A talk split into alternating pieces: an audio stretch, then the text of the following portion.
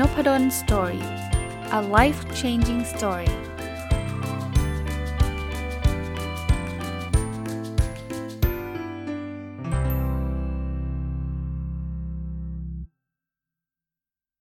สวัสดีครับ ยินดีต้อนรับเข้าสู่นพดล Story Podcast นะครับ วันนี้เอาหนังสือที่ชื่อว่า Leader Shit นะครับถ้าแปลเป็นไทยนะ คือจริงๆ มันไม่ใช่หนังสือภาษาอังกฤษหรอกหนังสือคนไทยเขียนนี่แหละ เขาใช้ชื่อว่าผู้นำคนนั้นสอนให้รู้ว่า นะครับคนเขียนคือคุณทอฟฟี่แบรดชอว์นะก็ผมก็ติดตามงานเขียนของคุณทอฟฟี่แบรดชอว์นะเป็นคนที่เขียนหนังสือได้ได้ได้ดีนะครับแล้วอ่านแล้วก็มีความรู้นะเล่มทั้งเล่มก็ตามชื่อนะคือ leadership นั่นแหละนะครับก็คือความเป็นผู้นำนะครับเขาก็มีเคสในทั้งในและต่างประเทศเยอะแยะเลย ที่บอกว่าผู้นำที่ดีเนี่ยควรทำหรือไม่ควรทำอะไรสำหรับผู้นำที่ที่ที่ไม่ไม่ไม่ดีเนี่ยเขาจะทำอะไรบ้างอะไรเงี้ยก็มีการเปรียบเทียบ นะทำให้เห็นภาพชัดนะแต่ผมก็เอาคล้ายๆเป็นบทเรียนที่ผมได้นะครับจากการอ่านหนังสือเล่มนี้มาเล่าให้ฟัง อันแรกเลยเขาพูดถึงการพูดนะสำหรับผู้นำที่ดีเนี่ยเเขาบอกว่าอย่าไปพูดเยอะนะเพราะบางทีพูดไปเรื่อยเปื่อยเนี่ยมันก็อาจจะ จะไม่ได้เหมาะสมมากนักนะครับ ก็มีหลักการง่ายๆ อย่างอย่างแรกก็คือเวลาจะพูดเนี่ยถามตัวเองนะครับสำหรับคนเป็นผู้นำเป็นหัวหน้าใครในองค์กรอะไรต่างๆเนี่ยว่าเราจะพูดเพื่ออะไร วัตถุประสงค์ในการพูดนี้คือเพื่ออะไรนะข้อ 2 คือเราต้องมีความรู้จริงในสิ่งที่เราพูด ถ้าพูดแบบมั่วซั่วหมด ไม่รู้อะไรก็พูดไปเรื่อยอย่างเงี้ยมันไม่มีความน่าเชื่อถือนะครับ ข้อ3เนี่ยเราต้องมีความสามารถในการถ่ายทอดความคิดออกมาได้บางคนเนี่ยรู้จริงแต่ว่าถ่ายทอดไม่ดีนะครับ เพราะนั้น ต้องต้องมั่นใจว่าคนฟังเขารู้เรื่องนะข้อ 4 อันนี้แน่นอนต้องใส่ใจคนฟังครับ คือเวลาเราพูดเนี่ยมันไม่ใช่แค่พูดออกไปจบจบเฮ้ยฉันพูดแล้วนะจบแล้วนะ แต่คนฟังเนี่ยจะจะฟังไม่ฟังไม่สนใจ เพราะนั้นเราต้องเราต้องแคร์คนฟัง การแคร์คือการปรารถนาดีเนาะอยากให้คนฟังเนี่ยเเขาเขาได้สิ่งนี้กลับไปนะครับ อันที่ 5 คือความรู้สึกครับ คือการติดต่อสื่อสารเนี่ยมันไม่ใช่แค่เนื้อหาอย่างเดียวนะ มันคือคุณมีคุณมีความรู้สึกยังไง ฟังเสียงก็รู้ครับ บางทีพูดพูดไปงั้นน่ะพูดพูดไม่ได้แคร์ไม่ได้สนใจเลยนะครับคุณต้องรู้สึกตลอดเวลานะครับ พวกนี้จริง ๆ มันเป็นจะเรียกว่าอะไรนะ เป็นเป็นหลักการคร่าวๆนะสำหรับคนที่เป็นผู้นำที่ดี เพราะนั้นเนี่ยผู้นำที่ดีก็ต้องรู้จักหัดพูดนะครับ อีกเรื่องหนึ่งที่ผมอ่านและชอบนะก็พูดถึงเรื่องของอีโก้ครับก็อ้างงานของคุณไซมอนซีเนกนะครับเขาบอกว่าคนทุกคนเนี่ยมันมีอีโก้หมด อยู่ที่เราจะเลือกใช้อีโก้ที่ดีหรือไม่ดีในการดำเนินชีวิต เฮ้ย อีโก้ที่ดีหรือไม่ดีคือไง อีโก้ที่ดีเนี่ยภาษาอังกฤษเรียกว่า healthy ego เนี่ย มันคือความคิดที่ว่าฉันมีดีนะครับ เป็นความมั่นใจในตัวเอง ส่วนอีโก้ที่ไม่ดีต่อการใช้ชีวิตเขาเรียก unhealthy ego เนี่ย คือความคิดว่าฉันมีดีกว่าคุณ อ่า คือถ้าผมเราผมคิดว่าเออผมเก่ง อันนี้อันนี้ถือว่าอีโก้ที่ดี แต่ว่าถ้าผมว่าเฮ้ยผมเก่งกว่าทุกคนในประเทศไทยเลย อันนี้อีโก้ที่ไม่ดี unhealthy นะครับ เพราะนั้นต้องแยกแยะ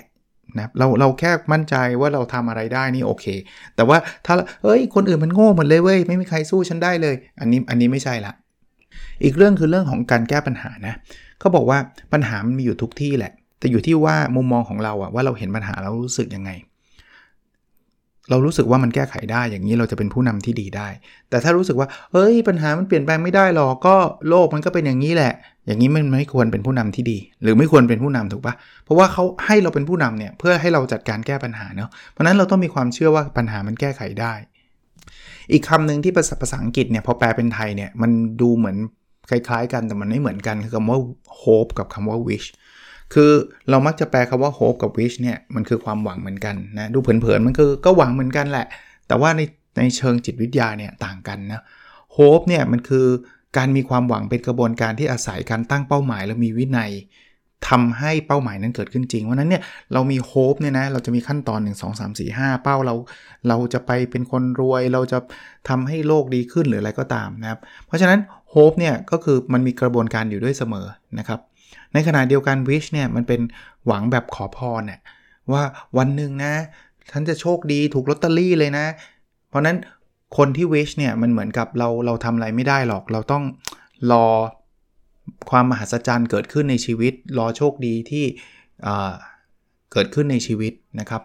เพราะนั้นถ้าพูดแบบนี้ก็บอกว่า wish มันคล้ายๆ hope อะแต่มันเป็น hope ที่แบบมีแต่เป้าหมายลอยๆอะมันขาด how อะมันไม่ได้มีวิธีการทำนะ ก็แน่นอนครับว่า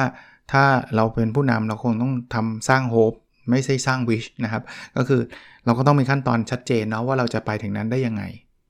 ส่วนเรื่องการมองโลกในแง่ดี อันนี้ก็เป็นอีกเรื่องหนึ่งก็บอกว่ามองโลกในแง่ดี ส่วนใหญ่บางคนบอกเออดีนะ เป็นสิ่งที่ดี แต่สิ่งที่ไม่ควรทำคือเขาเรียกว่า blind optimism คือมองโลกในแง่ดีโดยที่ไม่ดูความเป็นจริงเลย มันมีแต่ความเชื่อล้วนๆเลย คือมองโลกในแง่ดีแบบ หลอกตัวเองอะ่ะพูดง่ายๆมีพายุมาแล้วเนี่ยแทนที่จะซ่อมบ้านหรือว่าย้ายที่อยู่อาศัยกับมองโลกในแง่ดีว่าเออพายุคงไม่มาหรอกมั้งอย่างเงี้ยมันก็จะนำมาซึ่งซึ่งอันตรายนะครับความเสียหายเกิดขึ้น อีกเรื่องหนึ่งที่มักจะเป็นปัญหาอยู่เสมอสำหรับคนเป็นผู้นำคือความยุติธรรมนะครับคือยุติธรรมเนี่ยหรืออายุติธรรมก็ได้เนี่ยนะก็มันมีจากจากหนังสืออันหนึ่งนะครับเขาก็อ้างถึงเขาเรียกว่า letter from เอ่อ เบอร์มิงแฮมเจลส์ในเดือนเมษายน 1963 เนี่ยเขาบอกว่า ความอายุติธรรมแม้เกิดขึ้นที่ใดที่หนึ่ง เป็นภัยคุกคามต่อความยุติธรรมทุกขนแห่งนะครับ คือคือโอ้ยอันนี้เรื่องเล็กน้อยไม่เป็นไรหรอกจริงๆแล้วถ้าเกิดเรื่องน้อยยังทำกันแบบเนี้ยไอ้เรื่องอื่นๆเนี่ยมันก็อาจจะเป็นแบบนี้แล้วมันมันเกี่ยวโยงกันหมดเลยเนอะคนเราเนี่ยพอมันไม่ได้รับความยุติธรรมเกิดขึ้นเนี่ยมันก็มีความคับแค้นใจถูกว่าพอคับแค้นใจมันก็จะเป็นปัญหา มาตลอดนะครับ ในอดีตที่เราเราเห็นการสู้รบกันเราเห็นอะไรหลาย ๆ อย่างความขัดแย้งกันนะในอดีตเนี่ยมันเริ่มต้นจากความอายุติธรรมทั้งนั้นแหละ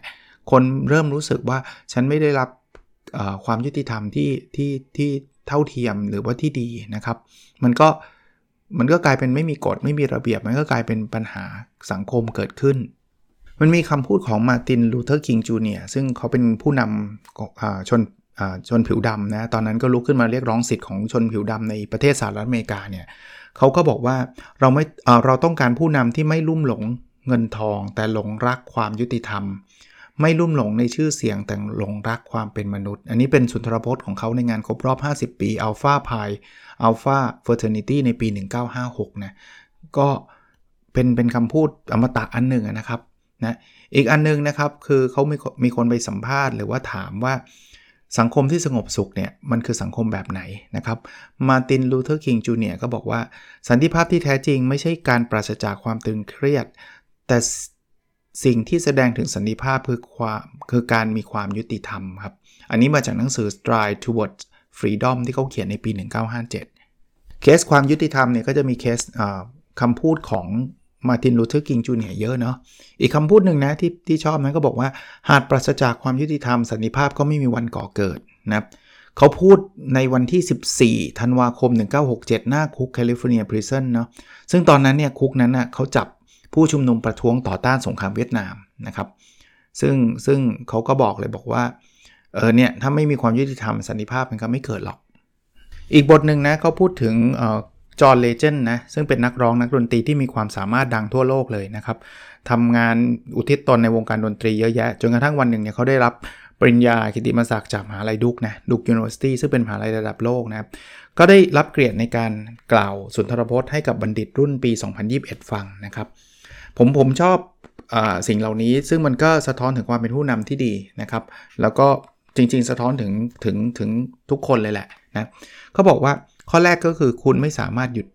ที่จะเรียนรู้ได้นะครับ ไม่ใช่ว่าเราเรียนหนังสือจบแล้วแปลว่าจบเลยนะครับ เราชอบใช้คาว่าจบการศึกษาแต่จริงๆแล้วเนี่ยจบการศึกษามันไม่มีอยู่จริงแล้วล่ะ เราแค่จบปริญญาตรี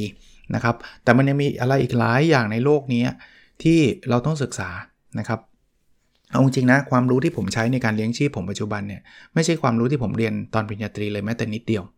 อาจจะมีนิสัยความเป็นวินัยการคิดเป็นโลจิกที่อาจจะต่อยอดมาจากปริญญาตรี แต่ว่าคอนเทนต์น่ะตัวเนื้อหาเพราะว่าผมเรียนปริญญาตรีเนี่ยผมเรียนวิศวะเคมี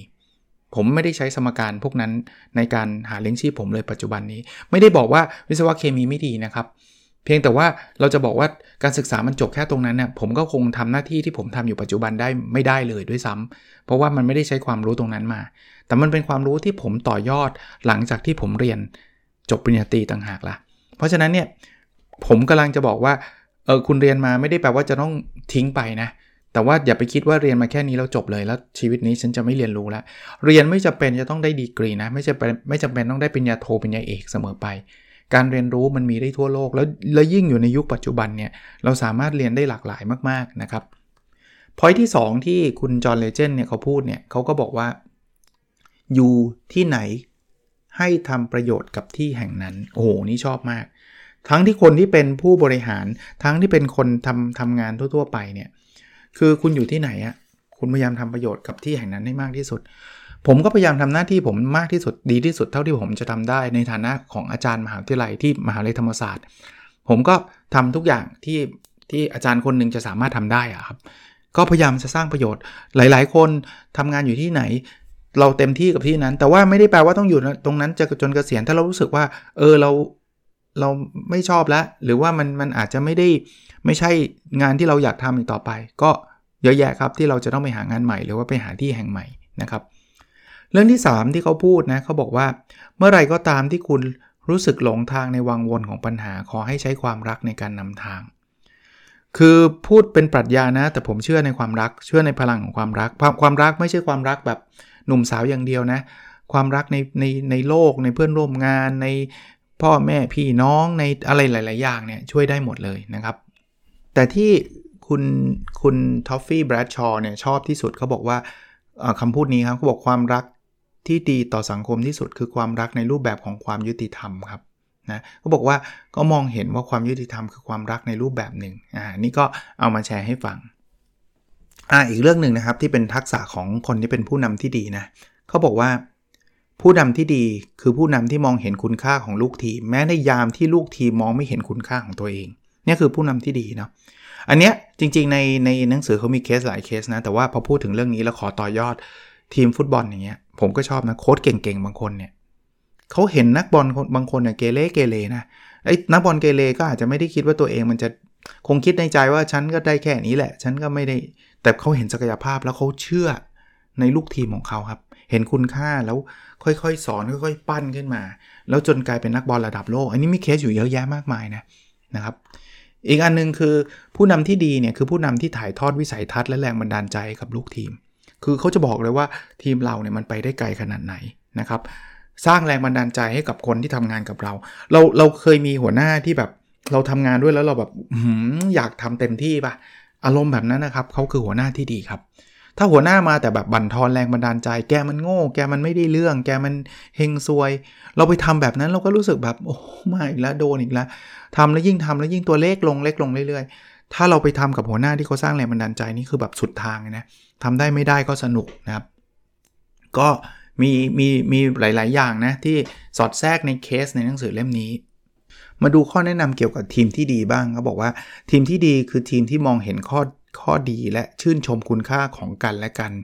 ยิ่งอยู่ด้วยกันยิ่งแข็งแกร่งขึ้น ชอบเหมือนกัน ผมก็ผมชอบดูฟุตบอลนะ ผมก็เห็นเลยครับ ลองนึกถึงทีมที่ประสบความสำเร็จมีลักษณะแบบนี้หมดเลย คุณเคยเห็นทีมที่ประสบความสำเร็จแล้วกองหน้าบอกว่า เฮ้ย เราประสบความสำเร็จเพราะฉันนะเว้ยแต่จริงอะเออกองกลางกองหลังนี่ตัวถ่วงของทีมเลยนะ เคยเห็นเคยเห็นแบบนั้นปะ ถ้าเป็นแบบนั้นทีมแตกครับ มันไม่มีทางหรอกครับที่ฟุตบอลมันจะเล่นด้วยกองหน้าคนเดียว แล้วเกิดใครมีไมซ์เซตแบบนั้นเนี่ย ผมว่าอยู่ในทีมนั้นไม่ได้หรอกผู้จัดการทีมเอาออกแน่ๆ ถึงจะเก่งยังไงก็ตามนะ เพราะฉะนั้นเนี่ยมันต้องมองเห็นแล้วชื่นชมกันว่า เฮ้ยที่ฉันยิงได้เพราะกองกลางเก่ง แล้วบางคนให้เครดิตเพื่อนเลยนะ บอกว่า คุณคุณเห็นนักฟุตบอลยิงประตูได้หลาย ๆ คนป่ะเขาชี้ไปที่เพื่อนเลยนะ คือที่ฉันยิงได้เพราะยูแบบส่งมาขนาดนั้นนะแล้วมันจะวิ่งเข้ามายินดีซึ่งกันและกันไม่ใช่แบบโอ้ยิงได้เซ็งเลยฉันเลยอดยิงเลยถ้าแย่งกันยิงแบบนั้น เคยมีนะไม่ใช่ไม่มีนะ ไม่ยอมจ่ายเกียรติกันแต่ทีมพวกนั้นไปได้ไม่ไกลหรอกเขาบอกว่าพอเราเห็นคุณค่าของกันและกันแล้วในทีมเนี่ยเราจะเริ่มนำข้อดีของเราไปช่วยเติมให้อีกฝ่ายคือเราจะไม่รู้สึกว่า เออ ไอ้นี้เดี๋ยวเกิดฉันไม่ช่วยมันเดี๋ยวมันได้คะแนนจะเยอะกว่าเราอย่างนี้มันจะไม่มีถ้าทีมที่ดีเนี่ยเราเห็นอีกฝ่ายหนึ่งมีมีจุดด้อยตรงนี้เราจะเข้าไปช่วยทันทีนะครับทำให้เขาดีขึ้นนะครับในทีมฟุตบอลเหมือนกันนะมันไม่มีหรอกครับสมมุติว่าแบ็กซ้ายเนี่ยพอบอลมาด้านขวาแต่เผอิญแบ็คขวาลื่นล้มแล้วแบ็คซ้ายบอก หรือเซนเตอร์ฮาล์ฟบอกว่าไม่ใช่ไม่ใช่พื้นที่ฉันเว้ยล้มก็ล้มไปดิ นั่นเป็นหน้าที่ของ you ไม่เกี่ยว อย่างนี้ไม่รับรองทีมนี้เจ๊งนะครับเขาจะวิ่งไปช่วยเพื่อนทันที ในขณะที่เพื่อนเพลี่ยงพล้ำนะครับต้องช่วยเหลือกัน อีกอันหนึ่งเขาบอกทีมที่ดีคือทีมที่แตกต่างกันแค่ไหน แต่ทุกคนยึดมั่นในหน้าที่เพื่อสู่เป้าหมายเดียวกันนะบางคนอย่างที่บอกทีมฟุตบอลเนี่ยชัดเจน ทีมฟุตบอลที่ประสบความสำเร็จนะหน้าที่แต่ละหน้าที่มีไม่ใช่ว่าสะเปะสะปะนะมีหน้าที่ แต่ว่าเป้าหมายเป้าหมายเดียวกัน เราอยากทำทีมให้ชนะ อยากทำทีมให้คว้าแชมป์อย่างนี้คือทีมที่ดี คือในหนังสือเนี่ยเขาจะมีเคสแบบ ทั้งเรื่องของเรื่องความจริงเรื่องของหนังเรื่องของอะไรนะครับ อย่างอย่างบทเนี้ยนะครับเขาเขาพูดถึง Green Book นะครับหนังเรื่อง Green Book ผมก็ดูนะ ใครยังไม่เคยดูลองไปดูดี มันมันเป็นเรื่องของคนผิวขาวคนผิวดำเดินทางด้วยกันแล้ว อยู่ในยุคที่คนเหยียดคนผิวดำนะครับเขาเอ่อคุณทอฟฟี่แบรชชอบอกว่าประโยคหนึ่งที่ชอบมากจากหนังเรื่องนี้คือ ความอัจฉริยะอย่างเดียวไม่พอ แต่ต้องอาศัยความกล้าหาญอย่างแรงกล้า ที่จะเปลี่ยนแปลงความคิดของคนได้นะครับ ก็อันนี้ก็จริงครับ ยิ่งยุคนั้นอย่างที่บอกนะเหยียดผิวอะไรเงี้ยมันไม่ใช่มันไม่ใช่เรื่องง่าย ๆ เลยนะ ที่คนผิวสีอะผิวดำเนี่ยจะขึ้นมาแบบประสบความสำเร็จได้ อีกบทหนึ่งนะเขาพูดถึงผู้ใหญ่ที่เราอยากเป็นเนาะคือเขาพูดถึงหนังที่ชื่อว่า The Intern นะครับ The Intern มีใน Netflix นะติดติด top 10 อยู่เลยมั้ง แต่ผมดูไปดูไปแล้วอะนะครับ คืออ่าเป็นเรื่องของคุณเบนวิทเทเกอร์นะ คนแสดงนำคือโรเบิร์ตเดอนีโรเนี่ยเป็นผู้ใหญ่อายุ 70 นะครับ แล้วอยู่คนเดียวแล้วก็ทำงานในบริษัทผลิตสมุดโทรศัพท์มา 40 ปี จนกระทั่งวันที่เกษียณเนี่ยเขาก็ไม่ใช้พวก Yellow Pages แล้วผมผมเชื่อว่าเด็กรุ่นใหม่ไม่รู้จักนะครับสมัยรุ่นผมเนี่ยจะหาเบอร์บ้านใครต้องไปเปิดในสมุดเหลืองนะครับ เดี๋ยวนี้สบายมาก search ในอินเทอร์เน็ตเจอหมดนะครับ แต่ point ของหนังสือเล่มนี้ก็คือว่าอายุ 70 ก็กลับมาทำเป็นเขารับสมัครคนเด็กฝึกงาน ผู้สูงอายุเป็นคล้ายๆ CSR ของสตาร์ทอัพแห่งหนึ่งอะอยากให้ผู้สูงอายุมาทำงานเขาก็เลยไปสมัครงานที่บริษัทนั้น แล้วเขาก็ได้ไปทำงานเป็นเลขาของ CEO เป็นผู้หญิงนางเอกอะนะครับ คราวนี้สิ่งที่เขาได้เรียนรู้ในในเรื่องนี้เนี่ยคือถึงแม้ว่าอายุ 70 แล้วเนี่ยเขาสามารถเรียนรู้สิ่งใหม่ ๆ ได้นะไม่ใช่ว่าฉันอายุ 70 แล้วฉันฉันทำเรื่องใหม่ไม่ได้ เขาก็โทรไปถามหลานอายุ 9 ขวบ ว่าต้องทำอะไรยังไงแบบไหนนะครับ แล้วก็นอกจากความเป็นผู้ใหญ่เนี่ยเขาไม่ได้อยู่เฉยๆนะ คือเข้ามาไม่มีใครให้งานเขาทำเขาก็ไปของานคนอื่นทำเต็มไปหมดนะครับ คือเขารู้ประเด็นคือคุณคุณเบนเนี่ยซึ่งเป็นผู้ใหญ่เนี่ยผู้สูงอายุเนี่ยเขารู้ว่าอะไรคือตัวตนที่เขาจะรักษาไว้ แล้วก็เปิดใจเรียนรู้ว่าโลกเปลี่ยนไปยังไงบ้าง เพราะนั้นเนี่ยบางอย่างเนี่ยเขาเขาบอกเขาเป็นคนเดียวในบริษัทที่ใส่สูทเพราะเขาผูกเนคไทเพราะเขาบอกว่าเนี่ยคือความเป็นตัวตนของเขา ถึงแม้ว่า คนในบริษัทบอกเฮ้ยไม่ต้องใส่สูทก็ได้แต่เขาบอกว่าเขาเขาอยากรักษาเอกลักษณ์ของเขามันคลาสสิกดีนะครับเขาจะพกผ้าเช็ดหน้าไว้สำหรับผู้หญิงร้องไห้เนี่ยเขาจะได้มีผ้าเช็ดหน้าให้ผู้หญิงอันนี้ความความความเป๊ะนะครับ ความตรงต่อเวลาการวางแผนมีมารยาทอะไรพวกนี้เขามีหมดนะครับ แต่เขาก็เปิดรับการทำงานของคนรุ่นใหม่ๆ เยอะแยะมากมายนะครับ เอาจุดแข็งตัวเองมาต่อยอดแล้วก็เรียนรู้ไม่ไม่ได้เป็นน้ำเต็มแก้วนะครับ ข้อดีคือเขาคือถึงแม้เขาทำงานมา 40 ปี เขายังทำตัวเล็กเลย เขายังเรียนรู้อยู่ส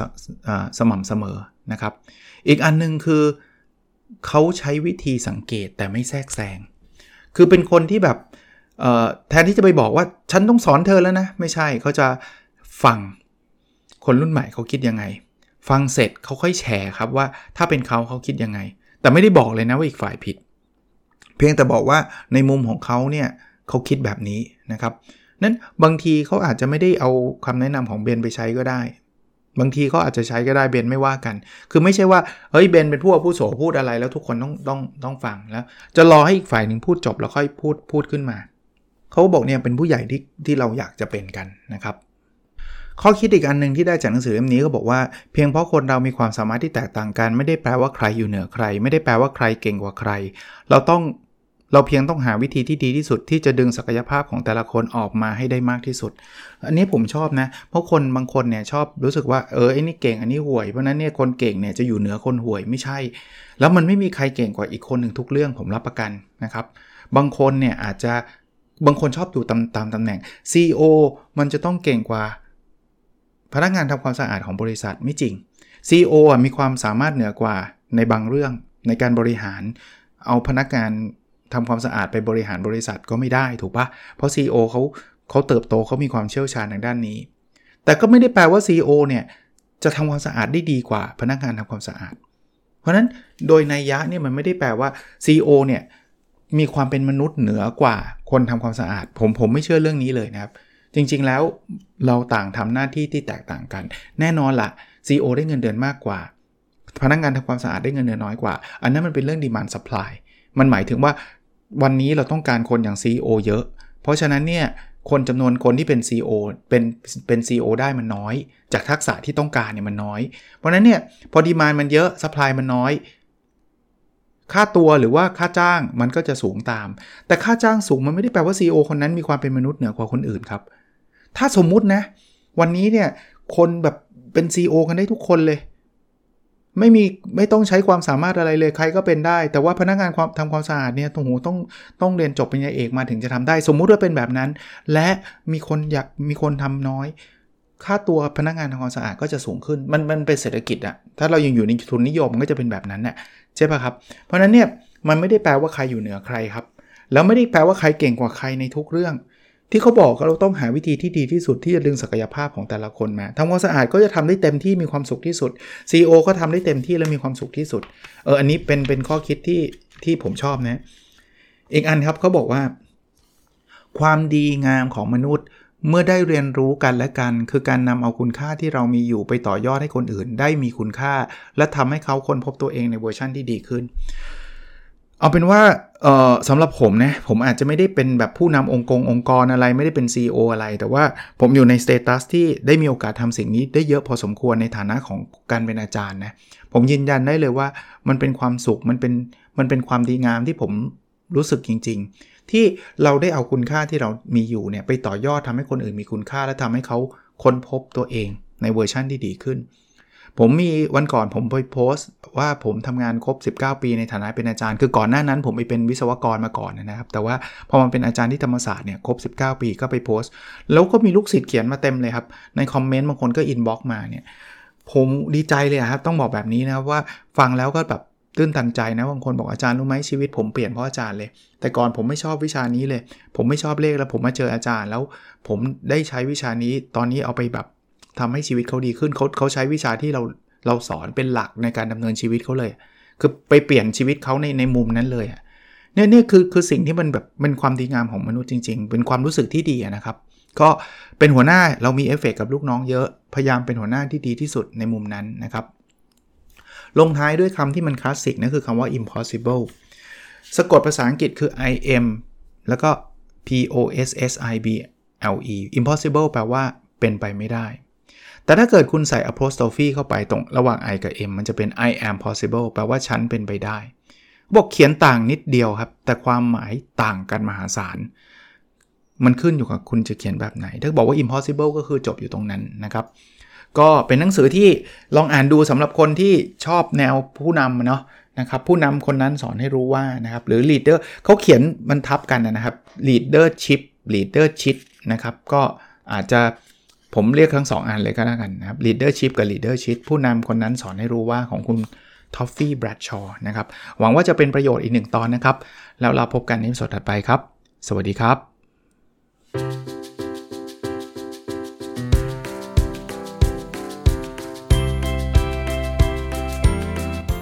n o p a d o n Story a life changing story